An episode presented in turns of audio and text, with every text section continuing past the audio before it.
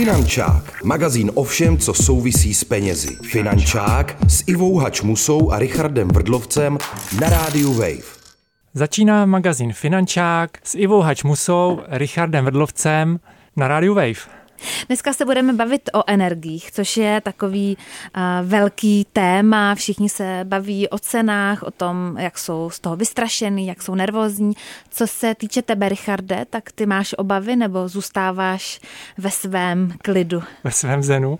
No, eh, Ivo, teď si trefila do černého, protože já mám obrovské obavy.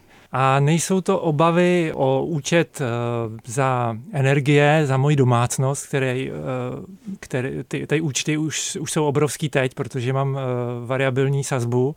Ta moje obava vychází z mojí profese. Já řídím investiční fond.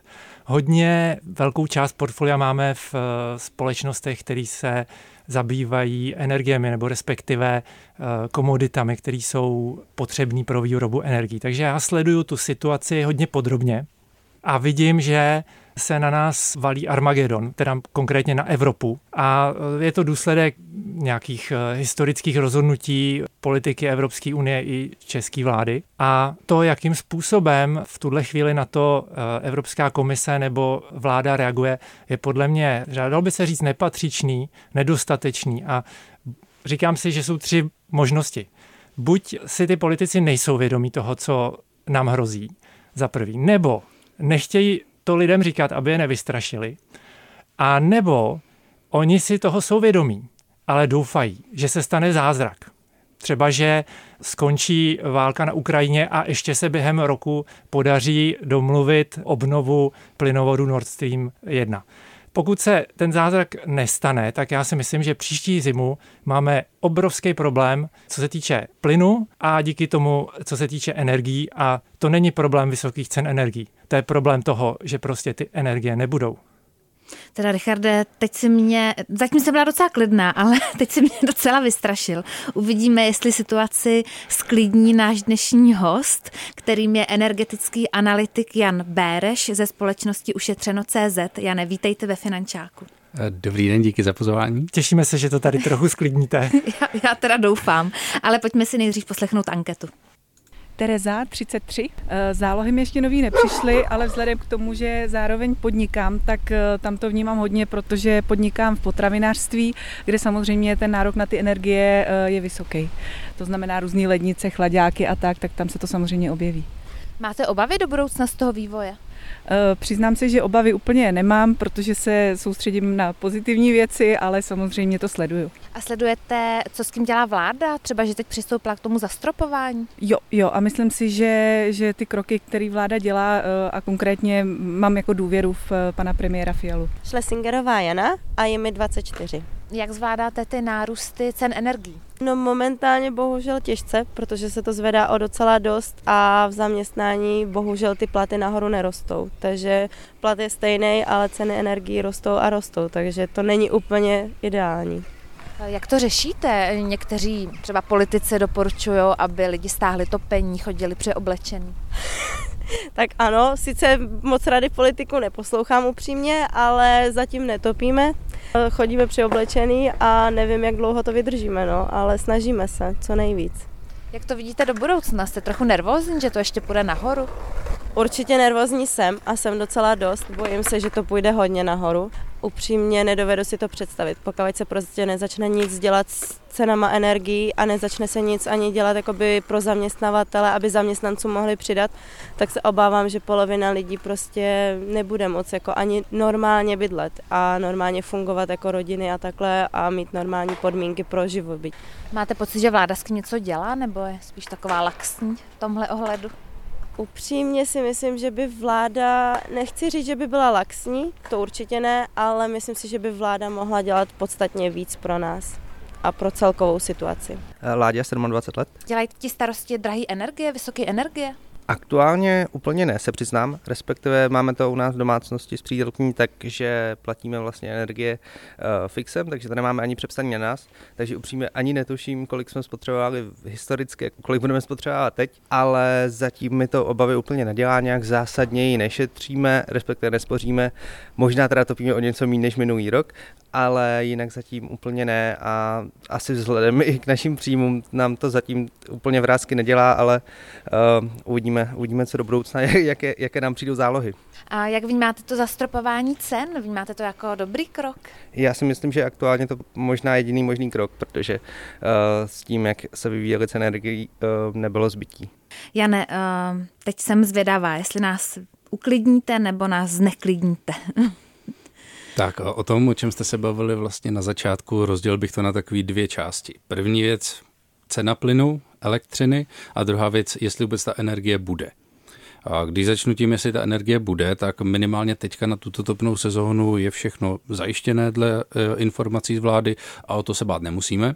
A vlastně teďka díky tomu aktuálnímu samitu, který proběhl u nás v Praze, věřím, že tam dojednal ať už pan Fiala, předseda vlády, možná některé další osoby z, z vlády, tak určitě postupuje se v rámci celé Evropské unie, chtějí mít jednotnou nákupní strategii a tudíž si myslím, že během toho následujícího roku dostatečně zajistí to, aby i pro tu následující topnou sezónu byl dostatek energií. V tomhle tom teda bych vyloženě nějaký zásadní problém asi v tuhle chvíli neviděl. Samozřejmě stát se může cokoliv, a, ale myslím si, že v tomhle směru asi vláda bude dělat potom, jak byla hodně kritizována teďka v posledních týdnech a měsících toho, jaké informace pouštěla, že nebyl úplně optimální a tak dál, tak eh, si myslím, že teďka budou hodně intenzivně pracovat na to, aby si to své jméno uh, v, u lidí prostě zlepšili. Takže tady v tomhle směru bych se určitě nebál. Bohužel eh, v tomhle bych té vládě příliš nedůvěřoval, protože i kdyby chtěla, tak ona vlastně nedokáže ten dostatek energií zajistit. A bohužel to nedokáže ani Evropská unie. Problém je v tom, že evropská ekonomika se díky minulý politice, především eh, vládní politice Německa, příliš upnula k eh, přísunu levného ruského plynu ten samozřejmě teď není.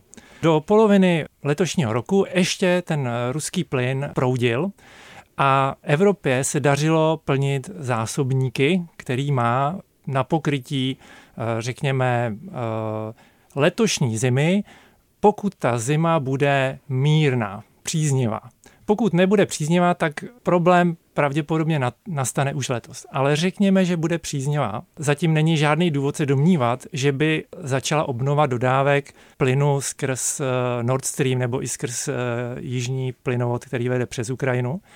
To znamená, příští rok už nebude ta situace, že bychom dokázali plnit eh, zásobníky, doplňovat vlastně tu zásobu, která by nám potom stačila na další zimu. Protože ta jedna věc je zásobníky, který máme teďka naplněný, ale ty by sami nestačily na tu zimu, ale potom ještě vlastně do Evropy proudí přísun skapalněného plynu ze zemí mimo Evropu, který společně s těmi zásobníky by mohl tuto zimu zachránit.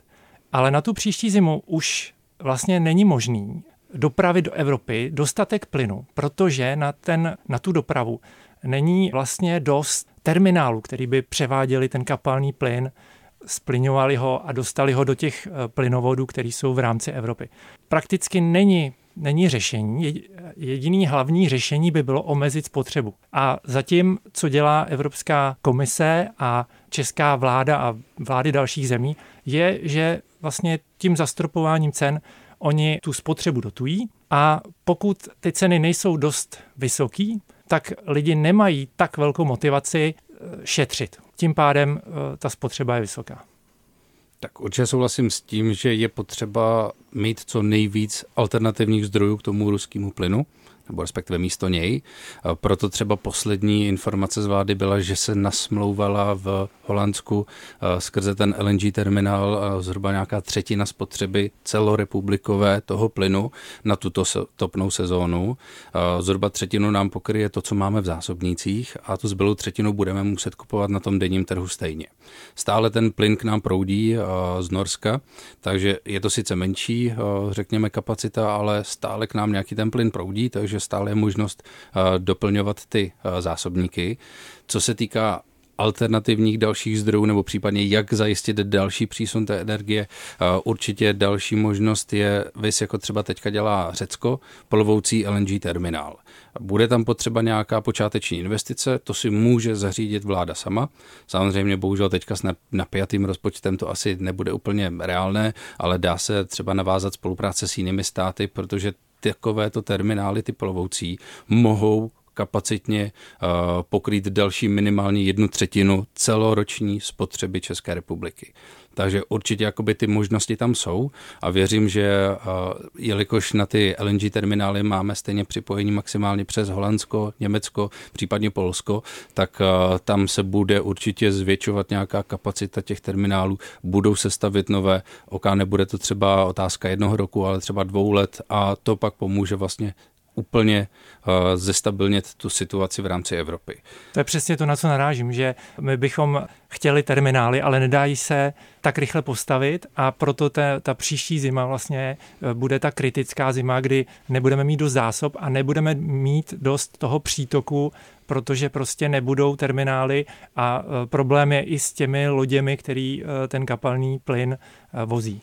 Tak a tady můžu říct, že třeba co se týká domácností, tak zaznamenali jsme od klientů velký poměr vlastně odlivu eh, klientů z plynu na elektřinu, že teďka je hodně dobře dotovaný eh, program, který pomáhá lidem přejít na tepelné čerpadlo, případně i fotovoltaickou elektrárnu a vlastně eh, tady je potřeba taky sehnat co nejkvalitnějšího dodavatele, protože jsou firmy, které vám to jsou schopní dodat do půl roka, jsou schopní vám to dodat do roka a půl. Takže určitě kvalitativně tam rozdíl určitě bude, proto by se lidé měli hlavně zaměřit na ty informace, v čem je mezi třeba těma systémama rozdíl od jednotlivých dodavatelů a podle toho třeba přistoupit i na tuto možnost, protože čím dřív se každá domácnost stane soběstačnější a nebude závislá na tom příjmu z toho systému, řekněme, nebo z toho um, uh, z té sítě, tak určitě to bude pro ní jednodušší, protože tu energii si vyrábí de facto zadarmo.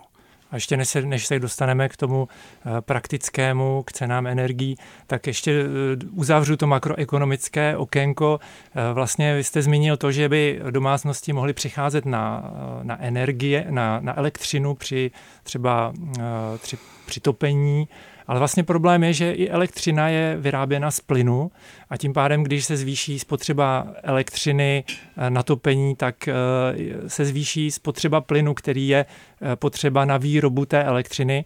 A tady je vlastně druhá část toho, jak se Evropská unie střílí do nohy, protože neustále ještě tento rok i v této energetické krizi pořád uzavírá další a další jaderné elektrárny a nejenom v Německu, ale i třeba v Belgii byla snad minulý týden uzavřena eh, další jaderná elektrárna. A my snad nemáme eh, páku, jak donutit eh, Německo, aby otevřelo znovu svých 17 nebo kolik to je, obrovské množství moderních jaderných elektráren, které předčasně uzavřely a díky nim vlastně je nedostatek energie a díky tomu uzavření, protože ten evropský trh je propojený, většina států platí podobnou cenu za elektřinu, my skoro stejnou jako v Německu a díky tomu vlastně je obrovské vysoká cena za elektrickou energii. Já bych se teď chtěla dostat eh, k těm cenám jako takovým a k tomu, co je teď. Um, co vlastně, Jane, znamená to zastropování uh, a co by se stalo, kdyby politici tady k tomu kroku nepřistoupili? Tak nejdřív vysvětlím tu situaci ohledně cen, protože určitě se rozdělují teďka zákazníci na takové dvě kategorie. Ti, co mají fixované ceny a ti, co nemají fixované ceny. Ti, co nemají fixované ceny a mají takzvané smlouvy na dobu neurčitou se svým dodavatelem, tudíž nemají garantovanou cenu, ale mohou zase na druhou stranu kdykoliv od dodavatele odstoupit a odejít během tříměsíční výpovědní lhůty. Někomu je přijatelnější tato varianta mít s dodavatelem, protože tam jste volní, můžete kdykoliv podat tu výpověď. Eh, ta cena tam bývala z pravidla v minulosti trošku dražší než u těch fixovaných ceníků, protože u těch fixovaných ceníků se musíte zároveň na určitou dobu zavázat k tomu dodavateli a máte jistotu toho, že se vám ta cena nezmění. Určitě tohle je na každém zákazníkovi zvlášť, co je pro něj příjemnější. Nicméně v tuhle tu chvíli a v tuhle tu energetickou krizi určitě bylo lepší, kdo si uzavřel smlouvy ještě třeba do září 2021 s fixem na dva, na tři roky, protože tam ti zákazníci mají stále svou cenu danou a tam může se pohybovat kolem třeba 1300 korun za megawatt hodinu bez DPH té silové elektřiny což znamená, že třeba taková standardní bytová domácnost, řekněme nějaká 3 plus 1 byt paneláků a spotřeba řekněme kolem 1,5 MWh tak tam taková domácnost s cenou kolem řekněme 1500 korun za tu megawatt hodinu platila někde kolem 7, 8, možná řekněme radši 9 tisíc. Nebo jinými slovy, vlastně ta je cena, která je ještě pod tou cenou, kterou stropuje ta vláda. Tak, tak, tak. A k tomu stropu se určitě dostaneme, protože ten strop vzniknul v době, kdy cena na burzách, kde ty dodavatelé nakupují tu energii, byla na hodnotě kolem 12-12,5 tisíc za megawatt hodinu. Čili to byla čistě ta nákupní cena dodavatele, ke které se předává určitá marže toho dodavatele a plus cena distribuce. Takže vlastně ta koncová cena pro zákazníka se mohla pohybovat, řekněme, mezi 14 až 15 tisíci korunami pokud by toto byla cena pro zákazníka, pak by ta roční fakturace nebyla kolem nějakých 9 tisíc, ale byla by třeba kolem 45 až 50 tisíc. Já jsem na poslední faktuře v létě měl cenu 11 eh, tisíc 500 něco korun za megawatt hodinu jenom či, ty čistý silové energie, elektřiny. Jasně, takže nějaká spotová cena, nebo nevíte, co to je, je to, za produkt? Jo, je to, je to spotová cena, kterou jsem musel vzít, protože v dnešní době už nikdo nechce nabízet uh, jako vlastně brát ty zákazníky za ty běžné ceny. A... Pojďme vysvětlit možná posluchačům, co znamená spotová cena. Spotová cena to je vlastně ta nákupní cena těch dodavatelů na denním trhu, která se aktualizuje de facto každou chvíli podle... Takže se neustále mění. Přesně tak. Hmm. Takže ta se může měnit opravdu na hodinové bázi a za tu vlastně ty dodavatelé mohou nakupovat podle toho produktu, který mají uzavřený s tím svým zákazníkem. Ještě k tomu zastropování. Um, mělo to i své kritiky, jsem zaznamenala v médiích, kteří vlastně kritizovali to, že to úplně neřeší tu situaci do budoucna a že je to zase nějaká rána um, rozpočtu. Co si o to myslíte? Tak uh, určitě to není dlouhodobé řešení, protože platí taková, řekněme, poučka nebo uh, řekněme přepočet na to, aby jsme měli představu, co to znamená pro uh, český rozpočet, tak vlastně co 100 euro rozdíl který bude platit stát, tak to se rovná nějakým 150 miliardám korun, které bude muset zaplatit stát. Takže pokud cena na burze, nákupní tedy bude někde na těch 12 tisících, nebo řekněme 12,5 tisících, což je cena nějakých uh, 600 euro 500 euro plus minus a stropovaná cena je na 5000, což je 200 euro, tak už si pak můžete dopočítat, že vlastně roční náklady státu by se měly pohybovat kolem 450 miliard korun, které budou doplácet. Takže proto určitě vláda chce, aby se toto omezilo, chce určitě, aby ta spotřeba klesla minimálně aspoň u těch domácností a určitě bude chtít eh, aby ta cena třeba i na tom denním trhu postupně klesala, aby ten rozdíl byl o to menší. Tady spíše za mě jeden problém a ten je, že vlastně ten stát nemá aktuálně nástroj, aby ohlídal ty dodavatele, aby nesmyslně ty ceny nezvedaly. Protože zaznamenali jsme od některých zákazníků, kteří měli fixované smlouvy a přišel jim dopis o navýšení ceny před koncem toho závazku a tam se jim ta cena zvedla více jak třeba desetinásobně z nějakých 1500 korun na skoro, já nevím, 15 tisíc. Takže tohle je jakoby asi v tuhle chvíli nejožávější téma, aby prostě ten stát za to nezaplatil ještě výrazně víc a vlastně těch vyčleněných 130 miliard, které mají, na čem se shodují i někteří odborníci, že to nebude asi úplně ta konečná částka. Zaznamenal jsem zprávy o nějakých 200 miliardách korun a ani to třeba nemusí stačit. Takže určitě zásah do toho českého rozpočtu bude velmi, velmi velký a je potřeba nějak to řešit i tu příčinu, což eh, vláda teďka vlastně proklamuje, že chce, aby to bylo řešení unijní, nejenom státní. Je Takže vtipný, uvidíme, s čím přijde. Je vtipný, jak ještě před pár lety, není to tak dávno, se řešily schodky rozpočtu, jestli 50 nebo 40 eh, miliard, jestli to je moc. A teď už tady lítají stovky miliard eh, deficitu, jako by to nic nebylo. Ale na druhou stranu, já si myslím, že ta nespokojenost a nervozita v té společnosti byla natolik velká a stupňující se, že něco se stát muselo. Určitě. Já si myslím, že vláda bohužel v tom období jaro a léto neměla úplně své silné období nebo nepouštěla lidem správně informace a bohužel to zapříčinilo to, v jaký jsme situaci teďka aktuálně. Nicméně vidím, že v těch posledních týdnech určitě tam je určité zlepšení a vlastně o to září, kdy bylo zmíněno to eh, stropování, tak určitě to je krok správným směrem. Teďka jenom bych chtělo tu pomoc těm lidem určitě spíš eh, udělat konkrétnější a cílenou, aby se třeba i ty náklady na to mohly trošku snížit, protože věřím, že je spousta domácností jednak, které nepotřebují nějaký um, sociální tarif nebo ten úsporný tarif, protože mají zafixované ty ceny dlouhodobě dobře. To jsme vlastně a, slyšeli i v té anketě. A vlastně tam hmm. bohužel vlastně ty, ty peníze, které byly na to vyložené, to znamená, jak zákazníci dostávají 3,5 tisíce, tak to bylo prostě nic. To byl jen prostě dárek lidem a bylo to za mě neúčelné a prostě špatně. A ty, co mají eh, třeba eh, variabilní ceny, třeba ty spotové ceny z nějakého důvodu a jsou sociálně slabí, tak zase pro ně 3,5 tisíce bylo plivnutí, který vůbec nic neřešilo, protože ty, ty účty prostě šly do desítek tisíc eh, měsíčně třeba. Vy jste nám, Jane, ukazovala před natáčím takovou tabulku, kterou jste speciálně vytvořil. Eh, můžete se podělit o ní s posluchači taky? Eh, určitě, určitě. Tady možná třeba zkusím to nějak navázat i na vás. To je Jestli ideální třeba... do rádia, tabulka do rádia. Jestli třeba víte, jak máte vy ty vaše nemovitosti nebo byty, kde bydlíte, jak to máte nastavené technicky, to znamená, jakou máte distribuční sazbu a jestli víte spotřebu třeba. Já ne. Já to mám eh, za firmy, takže já mám, já mám tu spotovou sazbu a spotřebu mám v desítkách eh, megawatt hodin. Ok, takže nějaké tepelné čerpadlo je možné, že tam je? Ne, jsou to, je, to, je to plyn a, a elektřina.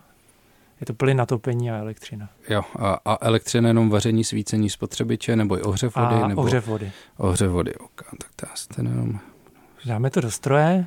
Tak, to znamená, eh, když se podíváme nejdřív na ten plyn, tak eh, pokud bychom se bavili třeba o roční spotřebě, řekněme 20 MWh, tak eh, se starými cenami, kde cena se pohybovala ještě loni v létě, možnost s fixem na dva roky kolem 600 korun, tak tam byste za těch 20 MW platil kolem 23,5 tisíc za rok.